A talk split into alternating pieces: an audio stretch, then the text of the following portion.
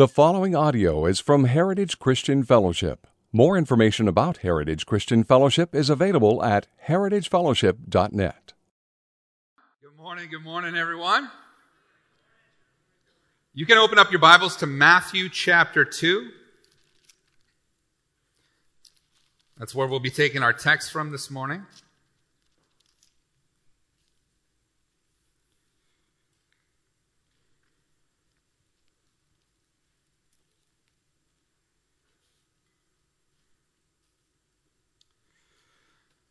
We'll be looking at Matthew 2, verses 1 through 12. So, first off, have you ever had something staring you in the face and, and not been able to see it?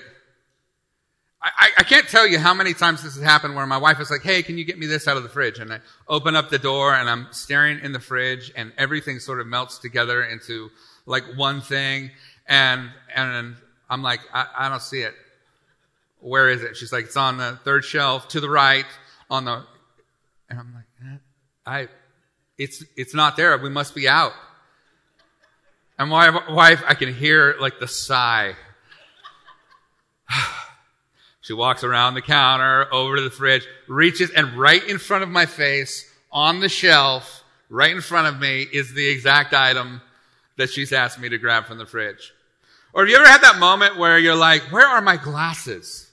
Or, or, or, my keys or my wallet, right? And you're walking around with your keys in your hand looking for your keys, looking for your glasses, but they're on your face. Wallets in your hand as you're rummaging through everything in the house trying to find this item that, that is there. Now, some of you, most, mostly women, cannot relate. But I think all of us at some level have encountered this this thing, like something is staring us right in the face, and, and, and it was there the whole time, and I, I didn't see it. I didn't even know it was there. You know, when I was uh, 20 years old, I was a part of a ministry training program through Applegate Christian Fellowship. It was called the School of Ministry. And myself and 36 other guys spent a year living together in a, in a three bedroom A-frame house on the, the property at Applegate. And uh, during my time there, there were these classes that were given that uh, were aimed at helping us learn the Bible, understand not only how uh, to understand it for ourselves, but how to teach it to others, how to how to use the scriptures in discipling others. Now, we were also taught a trade. Uh, we were taught some construction skills and how to play guitar, and none of us got super good at that. Uh, but we, we picked up just enough to be able to bang out four chords and sing some worship songs and lead others in worship. During one particular retreat, we walked through a portion of scripture in uh, Matthew 24 and 25 called the Olivet Discourse. And it's Jesus' telling of future events, what, what is going to happen. And uh, it describes prophetically the second coming and uh, the destruction of Jerusalem and the judgment of Israel. And, and, and there's a pretty incredible uh, amount of scripture to, to sort through there and think through. Of particular note to me, though, was a parable that Jesus gives in Matthew 25, verses 31 to 46. It was the parable of the sheep and the goats.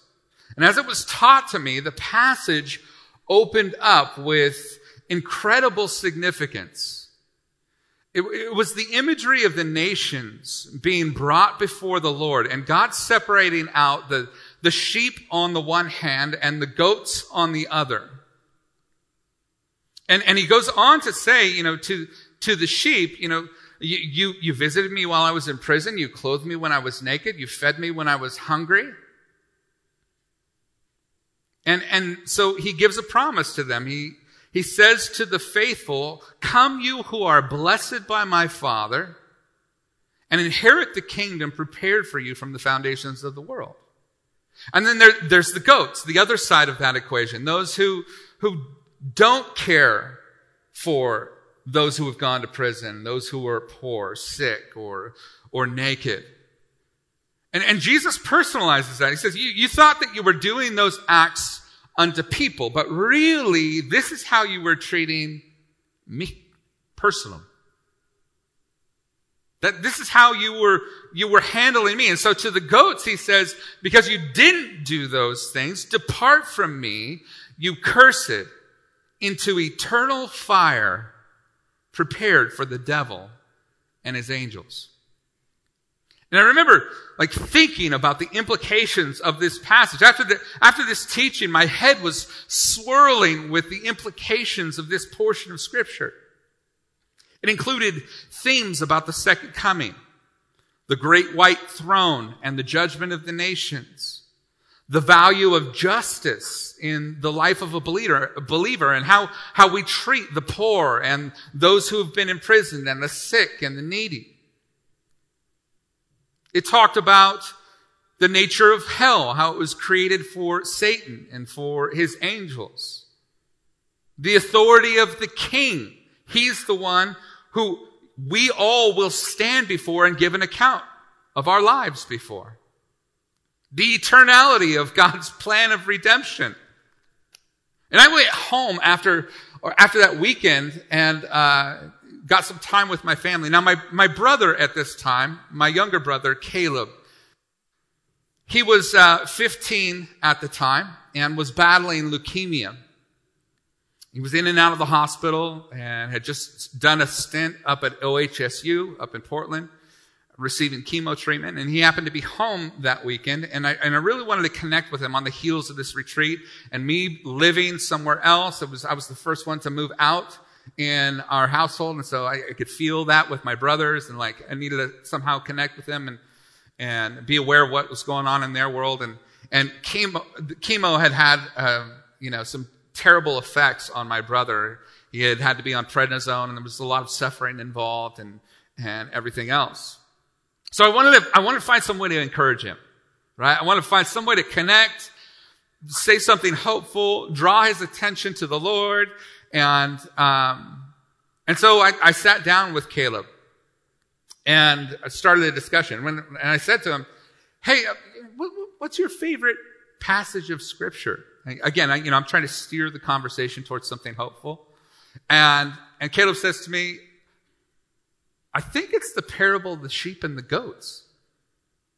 And, and immediately my mind goes back to like this retreat that we just had learning about all these theological concepts that are tucked away in this portion of scripture and what that means for the judgment of the nations and everything else. And, and I was like, whoa, Caleb, uh, like that's a, that's a really deep passage in scripture. Like, why, why that one? Why is that your favorite? And quite frankly, I was surprised that he even knew that one off the top of his head. And he looked at me like I was stupid. And he said, Well, because I'm a sheep. It was like the simplest insight. It, and, and really the point of the passage. and in that moment, I realized that in all my study and all my learning, I had missed the most amazing point of the passage.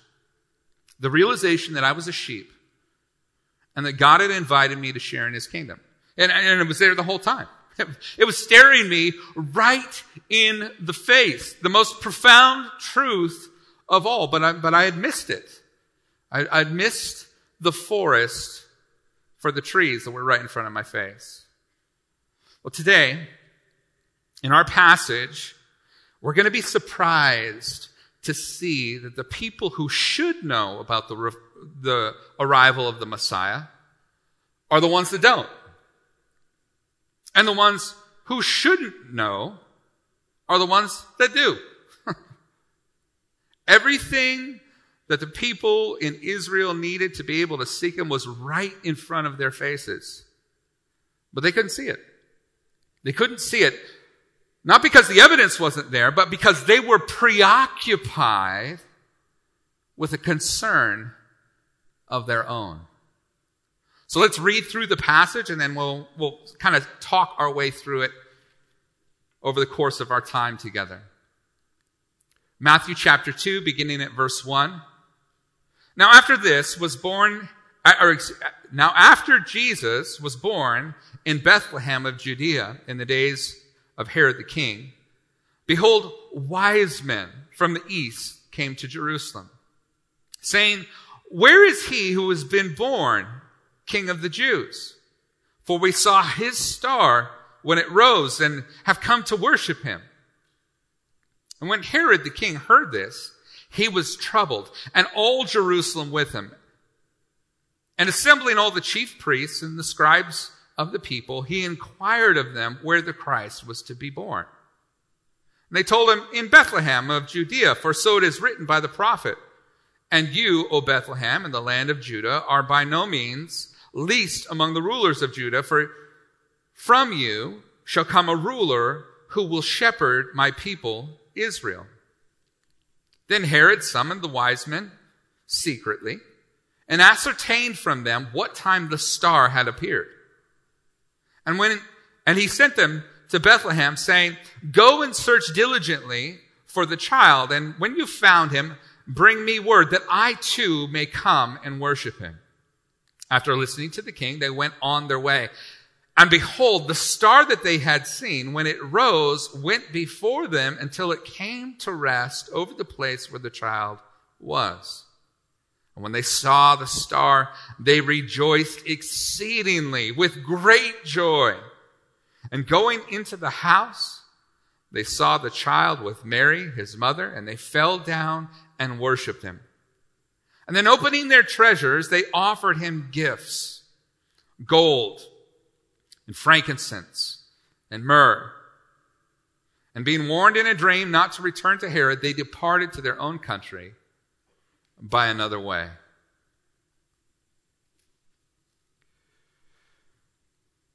We are going to dive into a little bit of history today. I'll just lay this out as a sort of forewarning we'll meander in between some historical information and then back to our text, but I, I, think it will open up as we gather some of this information and provide us a, with a little bit of a backdrop by which we can see and understand this story so much better. The people that are mentioned in this story really divide into two categories quite easily. For those of you who are note takers, the people in our study divide into these two categories. Those who live in, number one, faithful anticipation, like the Magi, and those who live in faithless preoccupation, like the others in our story. Those who live in faithful anticipation, and those who live in faithless preoccupation. So, thinking about those who live in faithful anticipation, we have, we have to think about the Magi here. Who are the Magi? Who were they? Well, there, there's been much superstition and extrapolation built around the identity of these men that traveled from the east. The Magi first appear in history in the 7th century BC as a tribe within the Median nation uh, in eastern, eastern Mesopotamia. And many historians consider them to have been Semites. And, and, and if that's true, that means that they, along with the Jews and the Arabs, were descendants of Noah's son, Shem. It may also be that like Abraham, the Magi came from ancient Ur in Chaldea, the, the historical birthplace of what would become uh, Babylon.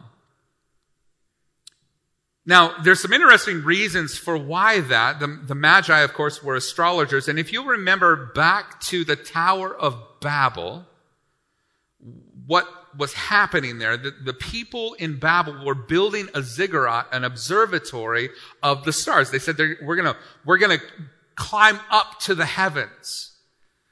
And they used that observatory to to look at the stars and uh, to prognosticate. Many people theorize. And so it seems that they may have had their roots in that. The, the, name Magi soon came to be associated solely with the hereditary priesthood within that tribe. And the Magi became skilled in astronomy and astrology, which in that day, uh, those two were, were closely associated. They had a sacrificial system.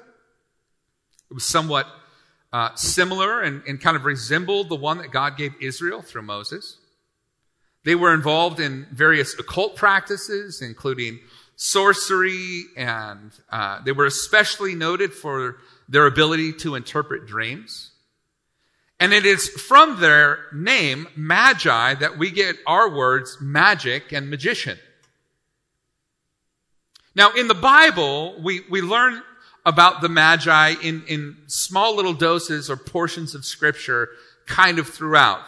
For instance, in Jeremiah chapter 39 verse 3, there's this guy, Nergal Sharezer. Please write that down. Nergal Sharezer the Rab-Mag. Uh, that last little title, the Rab-Mag, is a derivative of Magi. He was the chief of the Babylonian Magi. And he was with Nebuchadnezzar when he attacked and conquered Judah. He was there as a wise advisor, a wise man to King Nebuchadnezzar as they attacked Judah. We also learn from the book of Daniel that the Magi were among the highest ranking officials in Babylon. Because the Lord gave Daniel the interpretation of Nebuchadnezzar's dream, which none of the other seers, none of the other magi's or, or prefects were able to do, Daniel was appointed as a ruler over the whole province of Babylon. And in Daniel chapter 2, verse 48, we're told that he was the chief prefect over all the wise men of Babylon. Because of his great wisdom, and because he had successfully pleaded for the lives of the wise men who had failed to interpret the, uh, the king's dream, Daniel came to be highly regarded among the Magi. And the plot against Daniel that, that later came, that caused him to be thrown into the lion's den, is interestingly fomented by the jealous satraps and the other commissioners, but not the Magi. The Magi are not listed in the group of people that conspired against Daniel. Daniel had saved the wise men, the Magi, through his interpretation of the dream. Now, because of Daniel's high position and his great respect among them, it seems certain that the, the Magi learned much from that prophet about the identity of the one true God, the God of Israel, and about his will and his plans for not only his own people, but for the world through the glorious and coming king. And because many Jews remained in Babylon, even after the exile, they intermarried with people of, of the East. It is also likely that the Jewish messianic influence remained strong in that region even until New Testament times. So these magi descended from uh, the Shemite nation. They were Semites, probably through Babylonian history rising to power because of their uh, scientific prowess. They were considered magicians and, and scientists and astronomers and astrologists. They kind of fit all of those categories. Uh, they continued to exist and were relied upon by royalty and by uh, people in society. Now, during both the Greek and Roman empires, the Magi's power and influence continued uh, in, in eastern provinces, and particularly in a place called Parthia. Now, Herod on behalf of Rome, drove the Parthians out of Palestine between 39 and 37 BC. And, and that is also the moment when his kingship began. That's when he started to be called king because he was granted power and authority and, and given military power and also some financial resources to drive out the Parthians. And some uh, magi, many of whom were probably outcasts or false practitioners. Uh, they, they lived and spread out throughout the Roman Empire. We encounter them, a couple of them, in the book of Acts, as a matter of fact. Perhaps you'll remember a guy named Simon of Samaria, who he pops up in Acts chapter 8, uh, verse 9. And a, a tradition refers to him as Simon Magus or Magus because it, was, it is likely that he was a magi. He had been practicing magic. Um, also, there's the, the Jewish false prophet, Bar Jesus, who, who pops up in Acts chapter 13, verses 6 through 7. He was also a sorcerer or a, a magician. And these magicians were despised by their own countrymen. They were relied upon by a lot of commoners. But in general, they were not held in, in high esteem. Matter of fact, Philo, a first century Jewish philosopher uh, from Alexandria, he called them vipers and, and scorpions. So here you have these guys, these, these magi. That's a little background of like, where did these guys come from? They're sort of these, you know, astronomer, astrologists, magicians, scientists, people held in high regard for their, their wits and their ability to figure things out. What is motivating them to travel such a far distance from their own country to come to Palestine to Jerusalem? Well, apparently, based on the information left over from the influence of Daniel and their possible awareness, at least, of the Torah. They were keeping track for hundreds of years of the moment in which the king of the Jews would be born. Think about that. From the time of Daniel to the time that is being discussed here in Scripture, the birth of Jesus. For hundreds of years, these guys have been waiting for this sign of the birth of the king of Israel. Not only that, but if you remember with me in the book of Daniel, Daniel had interpreted the dream of Nebuchadnezzar in Daniel chapter 2. And Daniel explained to King Nebuchadnezzar that the dream that he had was really a dream about future events. Nebuchadnezzar had dreamed about this giant statue and it had different types of uh, materials that were built into the statue, that the statue was made out of. And then at the end of his dream, this giant rock comes from out of nowhere. It's a rock not hewn with human hands, and it comes and it strikes the statue, and all of those bits of metal, gold and silver and bronze and iron, and then iron mixed with clay, all of those shatter into a million pieces. And, and, and, Nebuchadnezzar was really disturbed by this dream. And so Daniel told him, hey, this is what the Lord has revealed to you. There, there, these are successive kingdoms. First, there will be you, King Nebuchadnezzar, the Babylonians, the head of gold. Then the Medes and the Persians. And then the Greeks. And now Rome, which represented the legs of iron. But in that vision, Daniel also told of the coming Messiah. He said, remember that rock, that stone that came, not hewn with hands, and it shatters the entire statue, all those kingdoms sort of fall apart? He says, that is the coming kingdom. Let me read to you what he said in Daniel chapter 2, verses 44 to 45. And in those days, uh, and in the days of those kings, the God of heaven will set up a kingdom that shall never be destroyed, nor shall the kingdom be left to another people. It shall break in pieces all these kingdoms and bring them to an end. And it shall stand forever. Just as you saw that a stone was cut from a mountain by no human hand and that it broke in pieces the iron, the bronze, the clay, the silver, and the gold, a great God has made known to the king what shall be after this. The dream is certain and its interpretation is sure. Did you catch that? Daniel says this dream that you had is about all the kingdoms that will come after you, but there's coming a kingdom that will never be supplanted. It'll never be taken over by another. It's a kingdom that stands eternal. And that kingdom will outlast and outlive all the other kingdoms.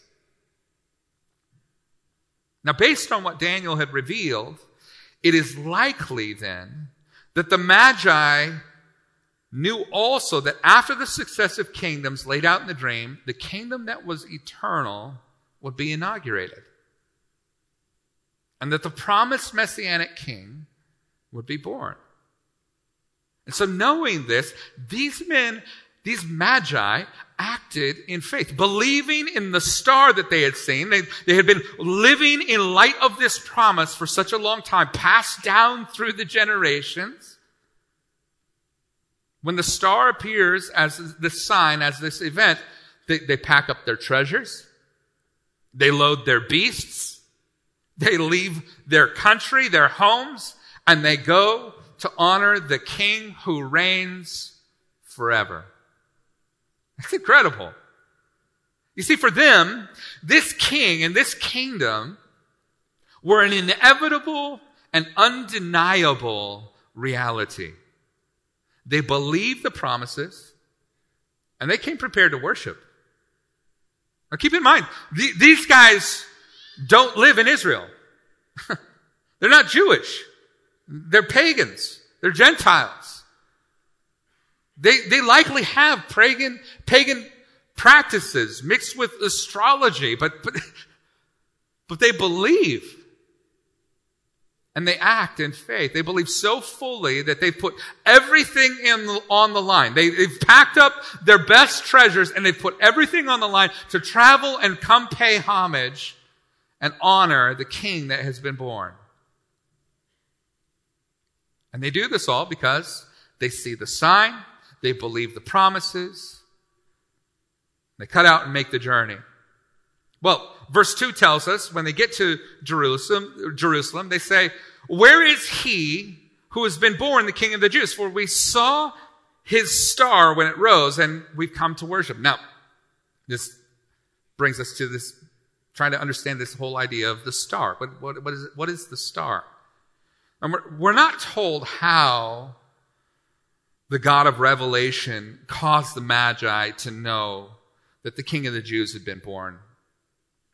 Only that he gave them the sign of his star, the one called the King in this passage. His star in the east. Now, almost as much speculation has been made about the identity of the star as has been made about the identity of the men who saw it. Some suggest that it was Jupiter, the king of the planets, Others claim it was a conjunction of Jupiter and Saturn, which was forming uh, the sign of the fish, and that it happened in Pisces, and that that is connected to the ichthus fish that was was became a part of the symbol of Christianity in the in the early first century. There was a, a document, documentary that came out a few years ago called the Star of Bethlehem that gave a plausible explanation of, of a grand conjunction that would have formed a cross in the sky.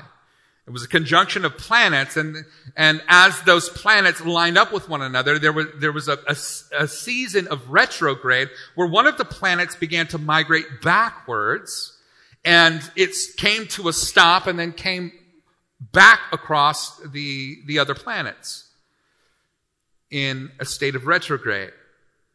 Others claim it was a low hanging meteor or an erratic comet. And still others would say simply this is an inner vision of the star of destiny in the hearts of mankind. Now, despite the, the lyrics of the popular song We Three Kings, which I, I'm totally ruining this, but I think Mitch is going to sing that after this.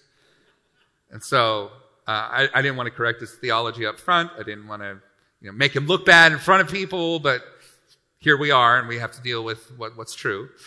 Uh, this is this is clear that they were not following the star.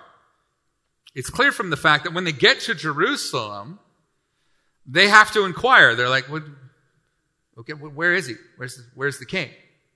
We saw his star come up, but we just know he's supposed to be the king of the Jews. We're here. Where is he? There's no evidence that they continued to shine or that it led them to Jerusalem. As a matter of fact, it was not until they were told of the prophesied birthplace of the Messiah in, in verses 5 and 6 that the star reappeared and then guided them not only to Bethlehem, but to the exact place where the child was. Now, regardless of what exactly happened, it seems that these magi had the leftover teachings of Daniel and a promise from chapter of num- from Numbers chapter 24 verse 17 which said I see him but not now. I behold him but not near. A star shall come out of Jacob and a scepter shall rise out of Israel and it shall crush the forehead of Moab and break down all the sons of Sheth and, and deep conviction in their own hearts that the king was being born brought them to the place of, of, coming to Jerusalem, finding out where's the king supposed to be born, hearing from the scribes that he's supposed to be born in Bethlehem, and then making their way to Bethlehem. And as a result of believing these prophecies, these men left their homes in the east. They traveled all the way to Judah to worship the King of the Jews. Now, there's some nuance here in the original language that is uh, at least interesting to think about. The idea of, of them coming to Jerusalem and, and, inquiring is in the present continual in the Greek. That means that they were asking everywhere. They were, they were going all over the place saying, hey, where is he? Hey, hey, do you know where the king is? Hey, excuse me, do you know where the king is? They were asking all over the place. And this evidently began to stir the whole city. And word eventually gets back to Herod. And both he and the entire city are troubled by these guys showing up asking about a king that has been born. You'll read in verse 3. When Herod the king heard this, he was troubled, and all Jerusalem was troubled with him. Now you would think that the people in Jerusalem would be excited. You know, haven't they been hoping in a Messiah? Isn't this the moment that, that they've been waiting for? But they're, they're troubled by this. Why is that? Largely it become, it seems to be because of, of Herod. Now, Herod was called the king of Israel, and, and he was ruthless. His father was this guy named Antipater, and he was an Edomite. And Antipater married the daughter of a, a Nabatean king in Petra, which, if you, any of you guys have seen the Indiana Jones and the Last Crusade, you see the big stone, um, you know, temple that they go into right before he walks on the invisible bridge and passes all the tests and everything. Uh, that stone edifice is in Petra, and that's the ancient Nabatean civilization. And Antipater married into that royal family and gained some prestige in, in that way. And when Pompey invaded Palestine, Herod's father partnered with Rome and eventually befriended Mark Antony, which you, you might remember his name because he was in a, a, an affair with Cleopatra. There was a big movie made about it in the like 1930s or something like that. Uh, I mean, just a a very prominent historical figure. But he becomes friends with Mark Antony. And, and one year later, uh, he gives him citizenship, uh, and, and that citizenship then extends to the, re- the rest of his family. It extends to his sons. And as a result of that, Herod, his son, Antipater's son, gains citizenship and also is now integrated into this sort of royal family friendship through the process. Eventually, Herod was appointed as the governor of Galilee in, in 47 BC by his father Antipater. And then six years later, Mark Antony um, makes him the tetrarch of Galilee. And then one year later after that, the Parthians invade, and Rome says, okay, look, we need you to rule over this and shut down the Parthian invasion.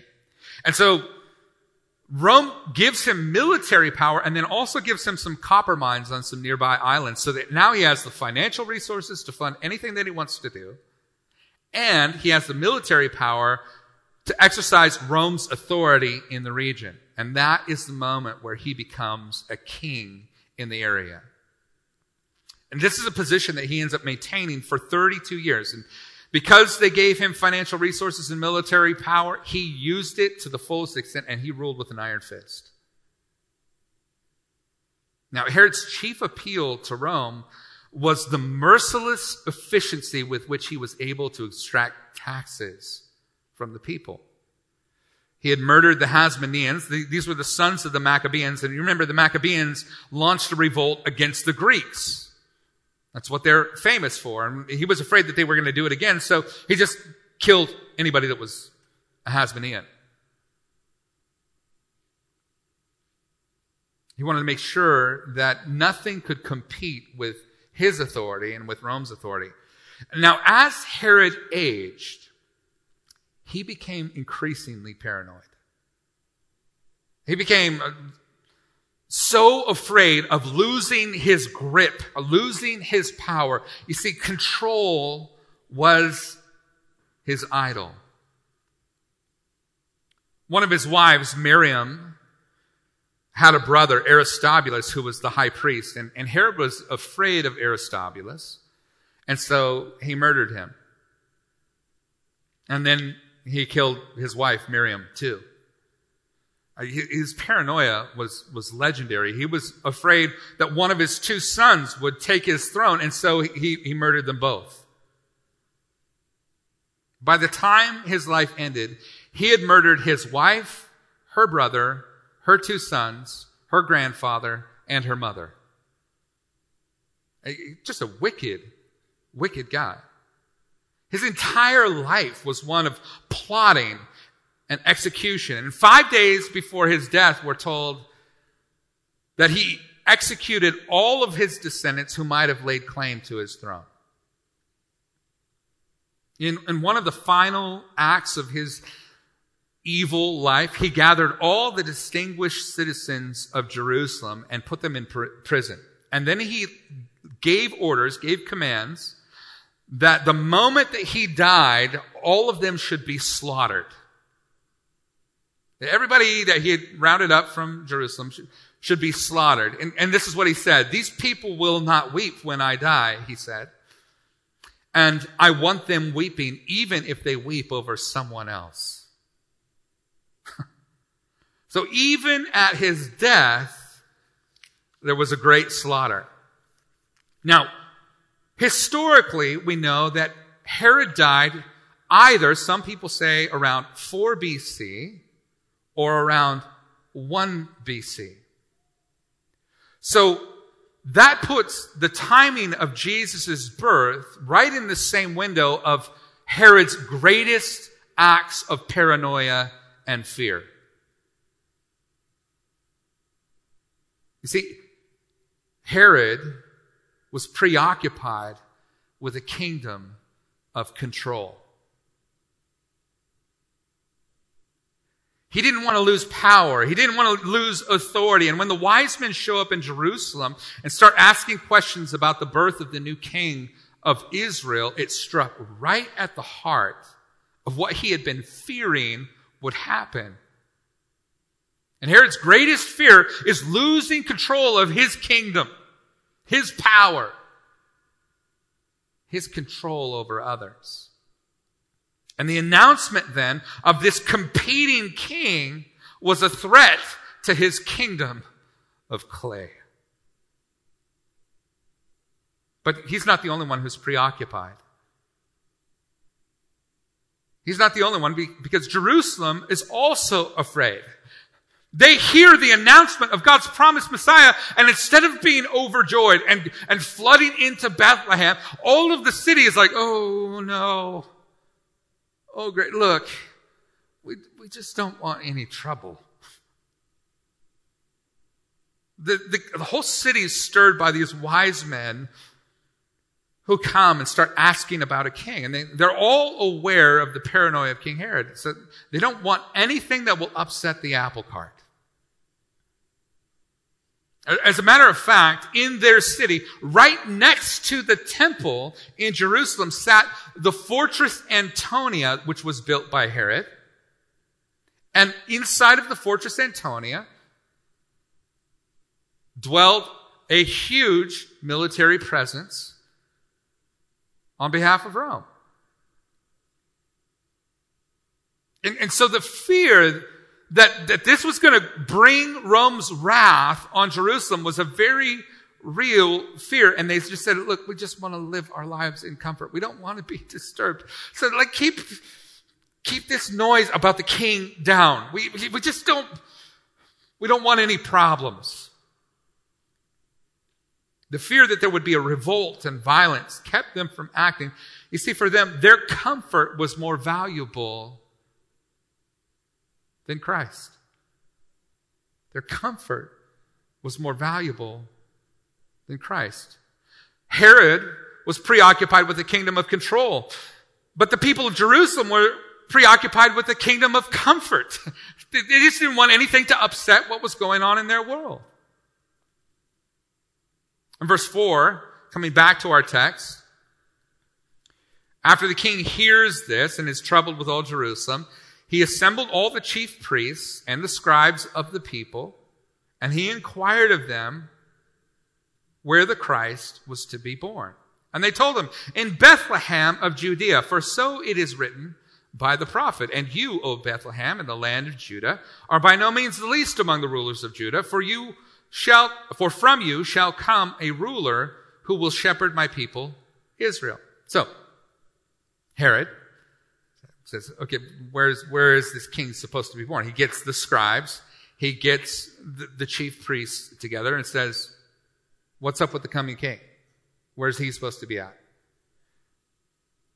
Now, interestingly, the scribes and the chief priests are the top biblical scholars of the day. They know the scriptures forward and backward. The, the scribes in ancient Israel were learned men whose business it was to study the law and to transcribe it. Remember, they didn't have copy machines?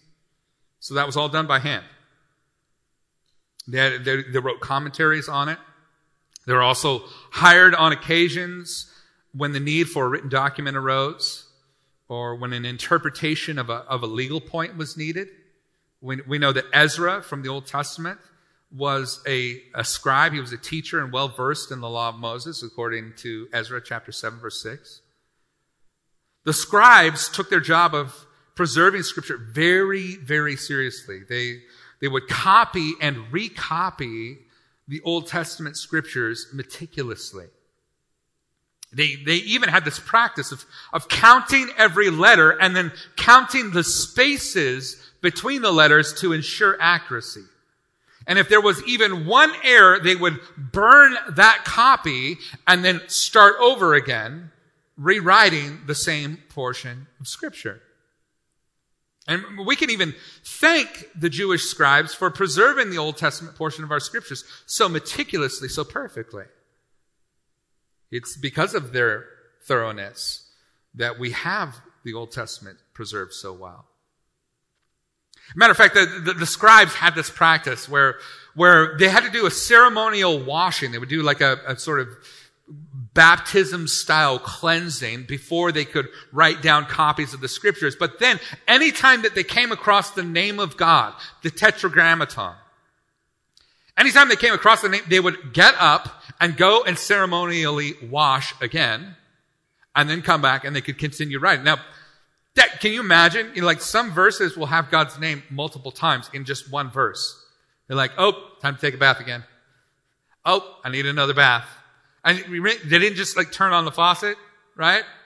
They had to like fill something or go to a river or, you know, uh, find a spring somewhere or go down to a well. Like it wasn't an easy process. But they did this meticulously out of reverence for the scriptures. They took their job extremely seriously. And, and, and because of this, the Jews became increasingly known as the people of the book because of their faithful study of the scriptures. Particularly the law and how it should be followed. They, everything was rooted, even their civil law was rooted in scripture. Now, oftentimes the scribes are associated with the Pharisees, although you could be a Pharisee and not a scribe. Uh, and, and you could also be a scribe and, and not a Pharisee. But they were closely related because they were experts of the law and teachers of the people. They were interpreters of the law. And they were widely respected in their community as a, a result of their knowledge or as a result of their dedication. But, but here's, their, here's their dilemma.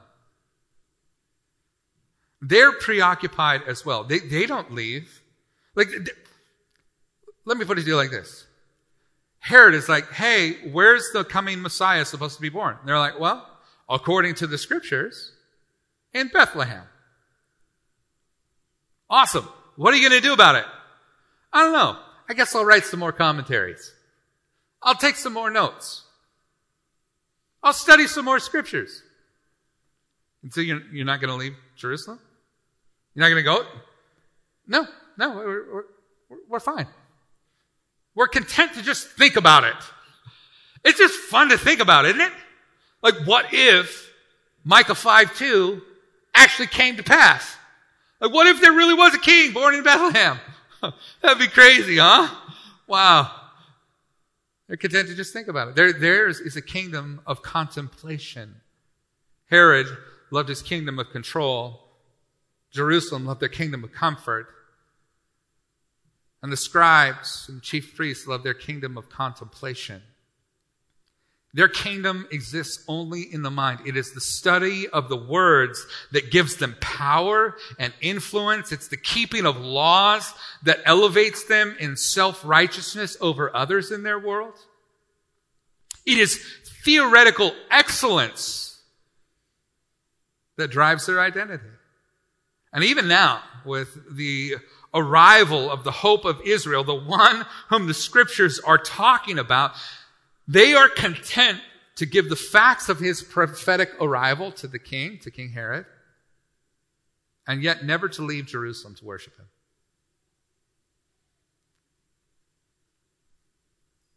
They're more content to think about Christ than to go and bow before him. They're preoccupied with words and not the word that became flesh. They're more preoccupied with thinking about the Messiah than actually knowing and worshiping him. It's to this same type of crowd that Jesus' rebuke comes in John chapter 5 verse 39 when he says to them, you search the scriptures because you think that in them you have eternal life. And it is they that bear witness of me. Yet you refuse to come to me that you may have life. Oh, heavy, heavy rebuke. Now, I, I think, just, can we just pause here for a moment? Do you realize there's a warning in there for us? Something in there for us to, to stop and think about, meditate on. Since heritage first came into being, there have been about 650 Sundays since heritage started. During that time, you've heard the word preached, the gospel proclaimed faithfully. But we need to be careful that this isn't just about learning more information learning more facts.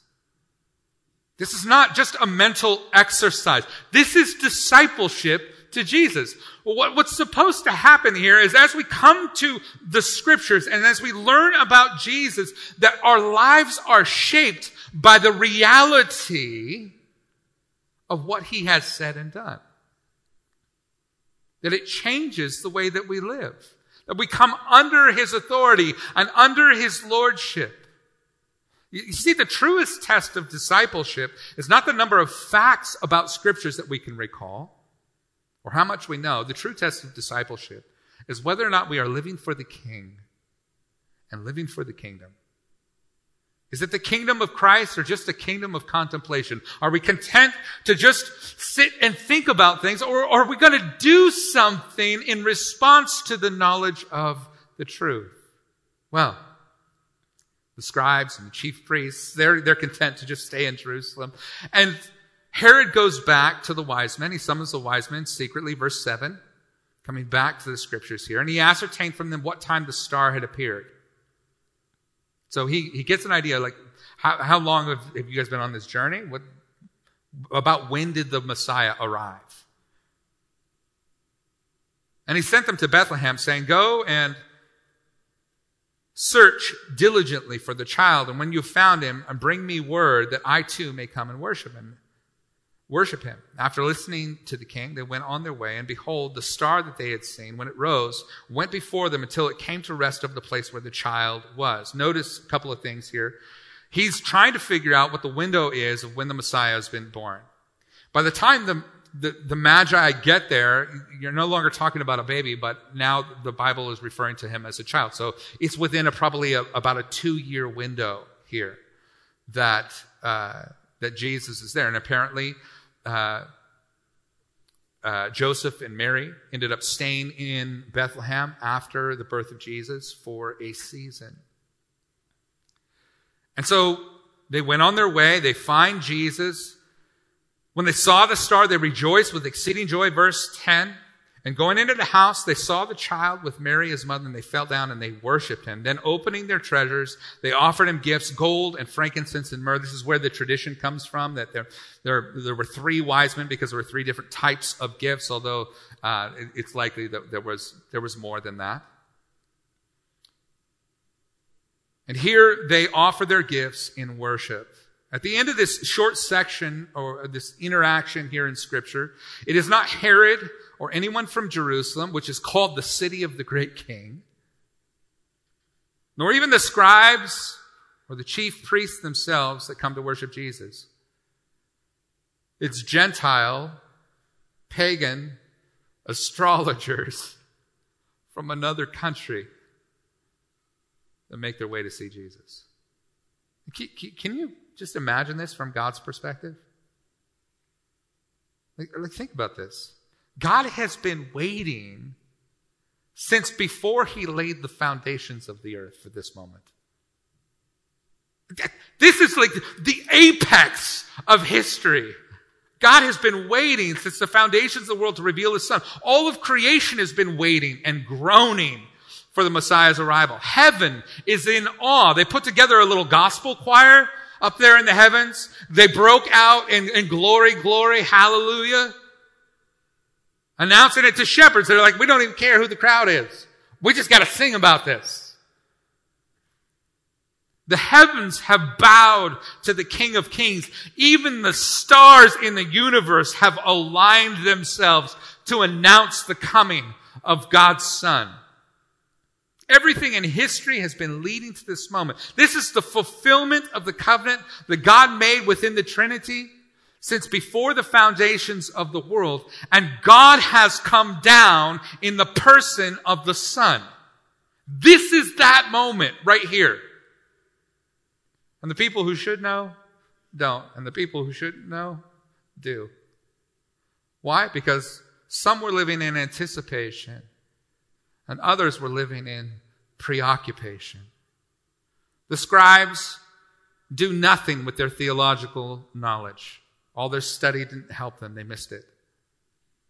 The people of Jerusalem don't want to upset Herod, so they, so they never leave. They don't want to be outside of their comfort, so they missed it. And all Herod can do is think about how he can kill the competing king and his kingdom, and, and he misses it. Is there any chance that you found yourself preoccupied with any of these kingdoms? With the kingdom of control? I just I don't want anybody telling me. I don't want a Lord over my life. I, I don't want I don't want Jesus having authority over me. Is there any chance that some of you might be dealing with that? Or, or, or leaving your kingdom of comfort. Look, I just don't want a whole lot of disruption for my life. I mean, if, if, if it's going to affect my finances, or if it's going to make me have to step out in faith, or if it's going to make me have to actually get to know my neighbor and love them and, and talk about Jesus, it's, it's going to cost me relationally. I just, listen, I don't, I, I don't want to be uncomfortable. Or perhaps our kingdom is contemplation, where where we're content to think about all the things of Scripture and come in here Sunday by Sunday and, and talk about Jesus and theor like, wouldn't it be amazing if Jesus did this or did that? And we go, yay! Yay, Jesus, you could do it! But we're like never ready to go and participate in God doing that through us. Is that a possibility? Only one group came to worship Jesus. They're Gentile, pagan astrologers from hundreds of miles away. The people closest to his birth feel threatened by the baby's authority. they, don't, they don't want to lose their control. They don't want to lose their comfort or the contemplative life of the mind. They're content to let the kingdom of God pass them by rather than bow before the king. And they exchange the eternal kingdom of God for a kingdom of their own making. But not the Magi. They saw the king and the kingdom and the fulfillment of God's promises and they said, Hey, he's worth our time. He's worth our treasure. He's worth our travel. We'll leave our homes and our families and we'll get on the back of a camel and we'll come all the way across the desert and we'll go through the city looking for him and then find out he's not in that city and we'll travel to another city. And, and when we get there, we're going to rejoice to give up our treasure, to give of our time, to give of our talents. We're going to rejoice to kneel at the crib of the King of Kings. You know, it's the same thing that God is doing through all those who worship Jesus presently. These guys had no idea, but the, the treasure that they brought is actually probably the treasure that would fund Joseph and Mary as they had to flee for their lives from Bethlehem to Egypt. Their worship became the means by which the king and his kingdom were preserved. And so too it is right now here, you and I in the sanctuary, as we lift up the name of Jesus here and then in our lives, as we go into our lives and we continue to live for the king and live for the kingdom, that is the means by which God is redeeming the world. It's the tool that he uses. it's incredible. So in conclusion, I want to talk to you about my brother Caleb. A year later, my brother Caleb went home to see the great shepherd. And, you know, it brings me a lot of joy to know that he heard these words from Jesus Come, you who are blessed by my Father, inherit the kingdom prepared for you from the foundations of the world. Caleb knew his shepherd. Caleb knew his kingdom. Caleb saw the promised land. Just like Caleb of the Old Testament. And he believed in the promises of God. And despite all the trials that he endured in this short life, he lived for the kingdom. The question I think this text is asking us, though, is are you living for that kingdom? Are we, am I living for that kingdom? Which kingdom are you living for? In this season, are you anticipating, living with anticipation? Are you anticipating with the God of the universe the celebration and worship of his son? Are you excited to talk about Jesus in this season? Are you excited to see what God's going to do in 2021 and how he's going to use all the trials of, of 2020 for his glory as the church continues to live for his purpose and for his glory? Or are we living with faithless preoccupation and living for a kingdom of our own? Right now, I believe at this moment, the Holy Spirit is bringing comfort to those who are living with anticipation and conviction that should drive us to repentance for those of us who may be living in preoccupation. Amen? Would you pray with us? Father, thank you for your word. Thank you for this challenge. Thank you for the scriptures that continually remind us of your Son. And as we think about these things in those areas, God, where there is conviction that is happening from your spirit, not just the condemnation that comes with us and knowing our flaws and whatever else, but those things that you highlight in our lives. You say, hey, there's, there's compromise here. You're not living for me here. Lord, that we would yield to your hand, that we would not have hard hearts like Herod or Jerusalem or the priests and the scribes. That we would be soft be ready to respond, ready to turn, and ready to live for the kingdom of Christ. So, Father, Have your way in us, refine us, and use us for your glory. In the name of Jesus, amen.